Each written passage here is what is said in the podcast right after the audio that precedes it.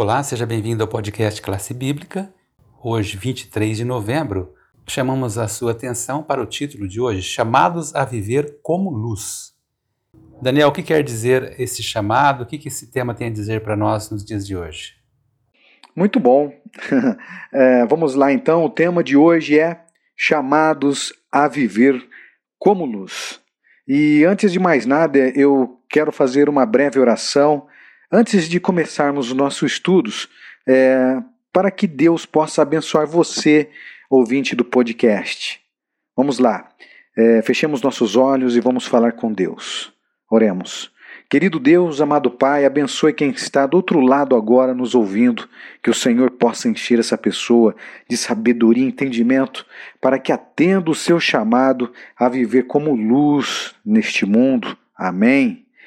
Muito bem, irmãos. Agora vamos lá, vamos ao nosso estudo. Eu gostaria que você abrisse a sua Bíblia aqui para entendermos melhor todo esse contexto onde Jesus vem a falar conosco. Vamos lá, abra sua Bíblia em Mateus, é, capítulo 5, é, versículo 14 até o 16.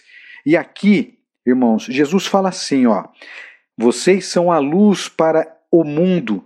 É, não pode esconder uma cidade construída sobre, uma, sobre um monte Ninguém acende uma lamparina para colocá-la debaixo de um cesto.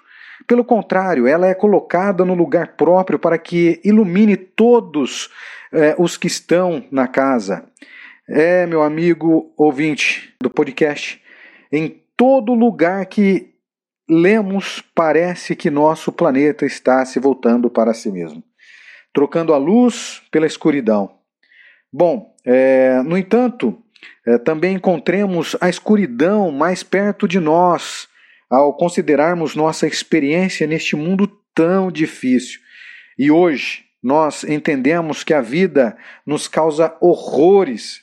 Sempre quando lutamos contra a doença, lidamos com perda de entes queridos e observamos as famílias sucumbindo à escuridão e ao divórcio e também para lutar contra, uh, compreender os males que essa sociedade tem, e também da cultura eh, que, na maior parte, está falida, infelizmente.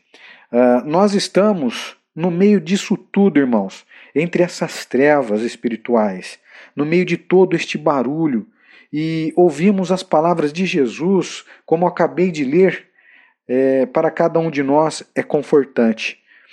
E pra, para finalizar com você aqui, vamos guardar estas palavras. Assim brilhe também a vossa luz diante de todas as pessoas que estão perto de você, para que vejam as vossas boas obras e glorifiquem a vosso Pai que estás nos céus. Amém. Muito bem, então agora vamos à segunda questão com a Cláudia. De acordo com os versos citados anteriormente, como nós devemos viver sendo cristãos e o que fazemos hoje afeta a maneira pela qual os outros veem a Deus? O que você acha, Cláudia? Olá, Jaziel, bom dia, bom dia a todos. Assentados ali à margem do Mar da Galileia naquele dia, sob o sol quente, como o auditório de Jesus entendeu as suas palavras? Os que ouviram as suas palavras, eles sabiam bem distinguir entre a luz e as trevas. Certamente eles tinham muita escuridão a temer. Eles viviam ali sob ocupação romana, em uma sociedade militarizada, que apesar da falta de telefones, computadores e de internet, em muitos aspectos era tão eficiente quanto a nossa, e de certa forma ainda era mais aterrorizante. Os romanos estavam ali por toda parte, lembrando ali as massas nas encostas que aqueles que insistissem em criar problemas rapidamente seriam levados aos torturadores e, finalmente, seriam expo expostos a morrer numa cruz. No entanto, ali estava Jesus, chamando cada um deles a viver como luz, a ser misericordiosos, puros de coração, pacificadores.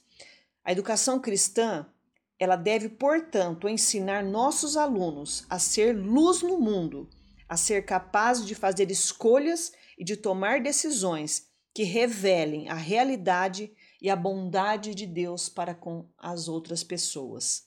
E assim, se nós vivermos dessa forma e nós manifestarmos isso, os outros olhando para nós verão a Deus.